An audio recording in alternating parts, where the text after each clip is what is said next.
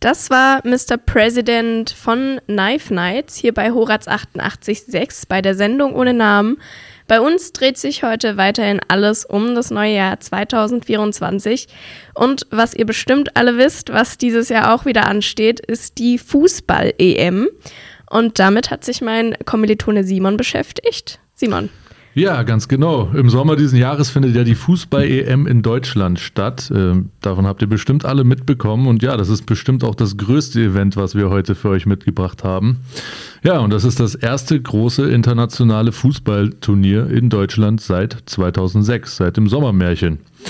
Ja, jedoch ist die Stimmung hier in Deutschland nicht gerade euphorisch. Die Fußball-EM 2024 ist, wie so viele sportliche Großveranstaltungen, nämlich auch finanziell ein sehr umfangreiches Projekt. Trotz wiederkehrender Beschwerden der Fußballverbände über mangelnde Unterstützung aus der Politik wird die Großveranstaltung nämlich tatsächlich sehr teuer für den deutschen Staat. Und das trotz der zunehmenden problematischen Haushaltslage im Land. Und zwar belaufen sich die Kosten auf viele hunderte Millionen Euro. Die letztliche, äh, letztendliche Gesamtsumme, die bleibt jedoch unklar, da die Bundesregierung bei expliziter Nachfrage keine Auskunft dazu geben möchte. Bei einer solchen Veranstaltung wie der Fußball-EM da ist es nämlich mittlerweile üblich, dass die Kosten so verteilt werden am Ende, dass es kaum nachvollziehbar sind, wo die einzelnen Kostenstellen letztendlich anfallen. Somit wird das 650 Millionen Euro Budget des Organisationskomitees, das ist ein Joint Venture vom DFB und dem Europaverband der UEFA, ausschließlich aus den eigenen Einnahmequellen gespeist, also aus Fernsehrechten, Sponsoring und Eintrittsgeldern. Drumherum jedoch sind die Ausgaben des Staates sehr hoch wiederum. Und das beginnt dann bei den Kosten für die Stadien, die meistens äh, größtenteils oder komplett der jeweiligen Stadt gehören und die gerne mit dem Argument relativiert werden, dass dies doch Ausgaben über die EM hinaus seien. Stuttgart übrigens ist mit seinen 119,5 Millionen Euro da der klare Spitzenreiter, aber auch andere Kommunen investieren stark. Berlin zum Beispiel, die, äh, die Stadt Berlin steckt da mehr als 26 Millionen Euro ins Olympiastadion, Hamburg 23,5 Millionen Euro in seine Arena, Düsseldorf ebenfalls mehr als 20 Millionen und ja, insgesamt kommt so ein fast eine Viertelmilliarde Euro zusammen, nur für die Stadienumbauten. Des Weiteren zahlen die Ausrichterstädte für Themen wie Mobilität, Verwaltung und ja, Fanzonenmanagement. Hier in Stuttgart belaufen sich die Kosten dafür auch äh, rund auf 40 Millionen Euro. Insgesamt kommt für die Ausrichterstädte somit dann die nächste Viertelmilliarde zusammen. Die zwei größten Kostenstellen bleiben jedoch weiterhin unklar die Kosten für die Infrastruktur und die Kosten für die Sicherheit.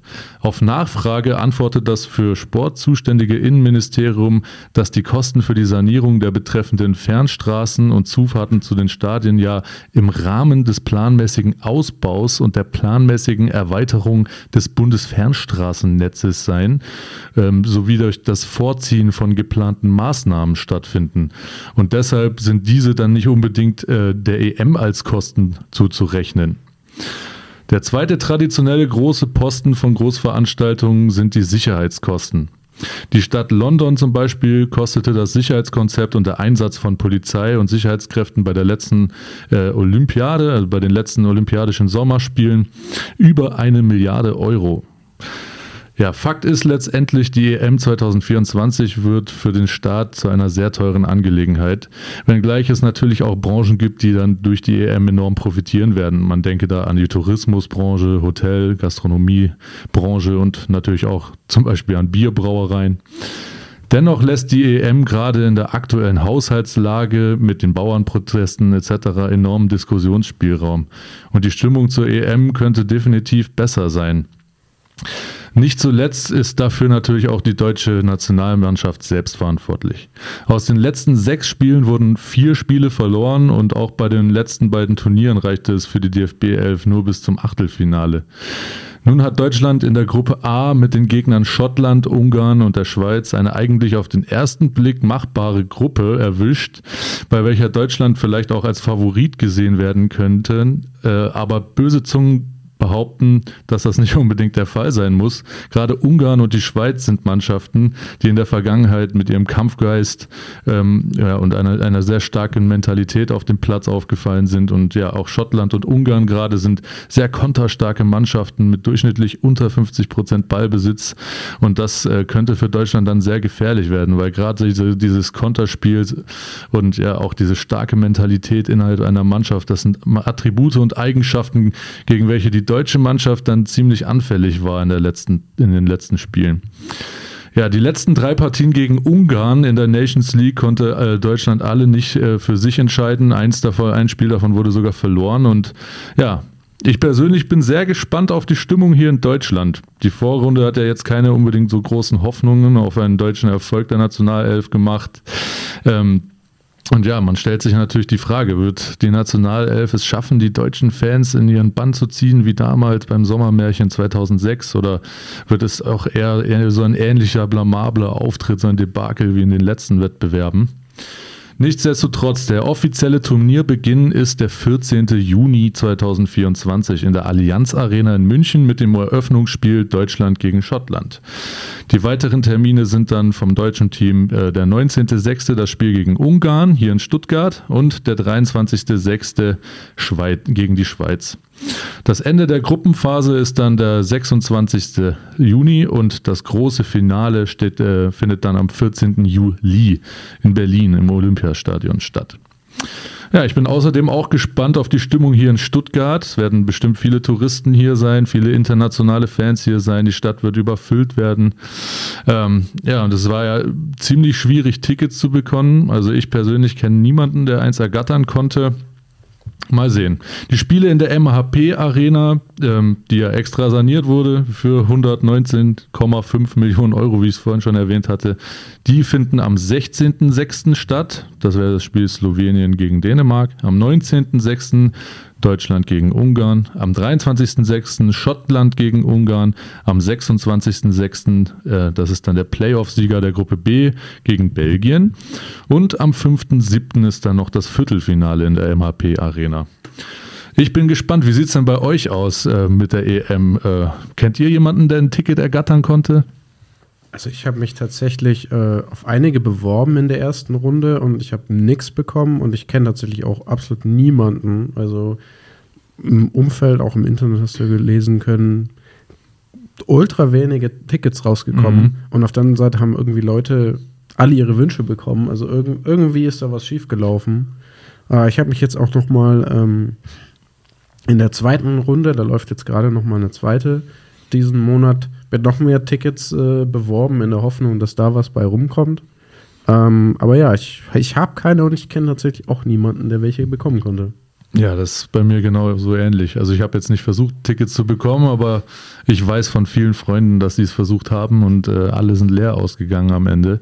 Ähm, was, was kosten denn solche Tickets? Ich habe gelesen, irgendwie die Stehtickets gehen tatsächlich schon ab 30 Euro los, ne? Ja, tatsächlich. Es gibt diese Fan-First-Kategorie mit 30, 35 Euro in den Gruppenspielen, was ich jetzt eigentlich noch okay das ist finde. Ein eigentlich humaner Preis, oder? Aber ich hätte ich gar nicht so gedacht, als ich mich damit beschäftigt hatte, war ich eigentlich positiv überrascht von. Mhm.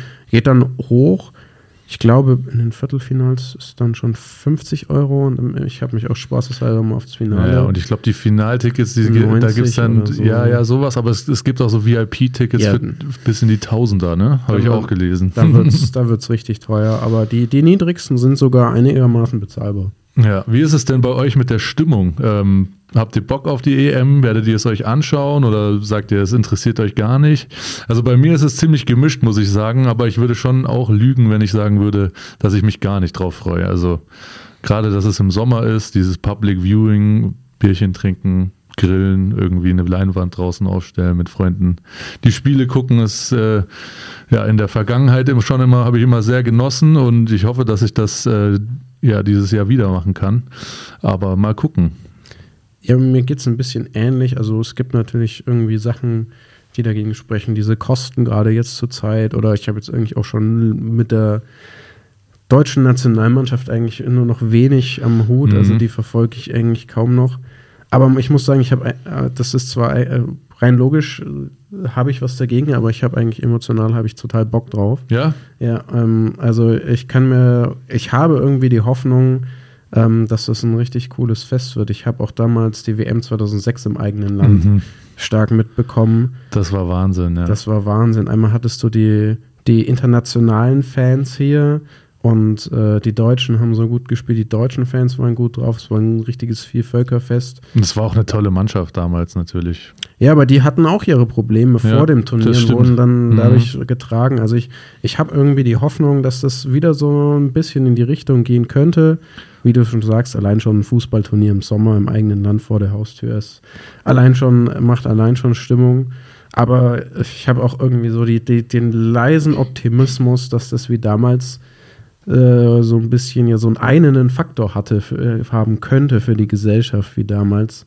Ähm, und äh, ja, diese, diese Spaltung ist ja inzwischen noch schlimmer, aber vielleicht kann das ja irgendwie so ein, so ein kleiner Punkt sein, mit dem unsere Gesellschaft wieder ein bisschen zusammenrückt. Ähm, und wenn nicht, dann vielleicht wenigstens äh, ja ein schönes internationales Fest feiern. Ja, ich glaube, da kann ich mich auch anschließen. Also, ähm, als du das eben mit den Tickets gefragt hast, habe ich auch kurz überlegt und ich habe eigentlich viele Freunde, die auch Fußball begeistert sind, ähm, aber die sich zum Beispiel gar nicht um Tickets überhaupt gekümmert haben, also wo das gar nicht so ein großes Thema war. Ich weiß jetzt nicht, ob es daran liegt, dass die Mannschaft einfach nicht mehr so ist wie vor ein paar Jahren vielleicht noch. Oder weil der VfB momentan alles überschattet. Ja, vielleicht auch. ähm, aber irgendwie die Euphorie bleibt dieses Jahr gefühlt so ein bisschen aus.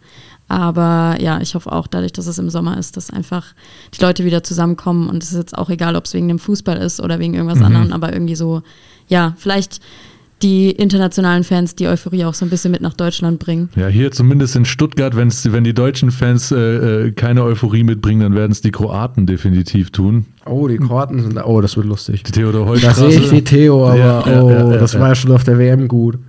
Ey, das wird, das wird gut. Ja, ich glaube auch. Wie sieht es bei dir aus, Eva? Bist du da interessiert überhaupt oder sagst du, EM geht dir, also was geht dir mal auf Deutsch gesagt am vorbei? Also ich muss sagen, die ganzen letzten Jahre habe ich mich mit Fußball gar nicht beschäftigt. Also da auch EM, WM irgendwie komplett an mir vorbeigegangen. Ähm, ich muss aber sagen, allein dadurch, dass es halt dieses Jahr, wie ihr gesagt habt, vor der Haustür ist, ähm, werde ich mich wohl, also ich glaube eh nicht, dass ich dran vorbeikomme, aber auch, ähm, ja, ich werde mich ein bisschen mit auseinandersetzen und werde mir wohl auch das ein oder andere Spiel angucken. Ja. Ja, bei mir ist irgendwie halt auch dieses nostalgische Gefühl mit 2006, was gerade ein bisschen wieder aufkommt, wo man die Sticker-Alben hatte, die Sticker gesammelt hat vom Rewe oder wo immer. auch. Ja, ja. war schon eine schöne Zeit. Na gut, ähm, dann soll es das gewesen sein mit der EM, würde ich mal sagen. Und ähm, machen wir weiter. Genau, hier geht's jetzt weiter mit My Favorite Game von den Cardigans und danach hören wir noch was zur Fastnet.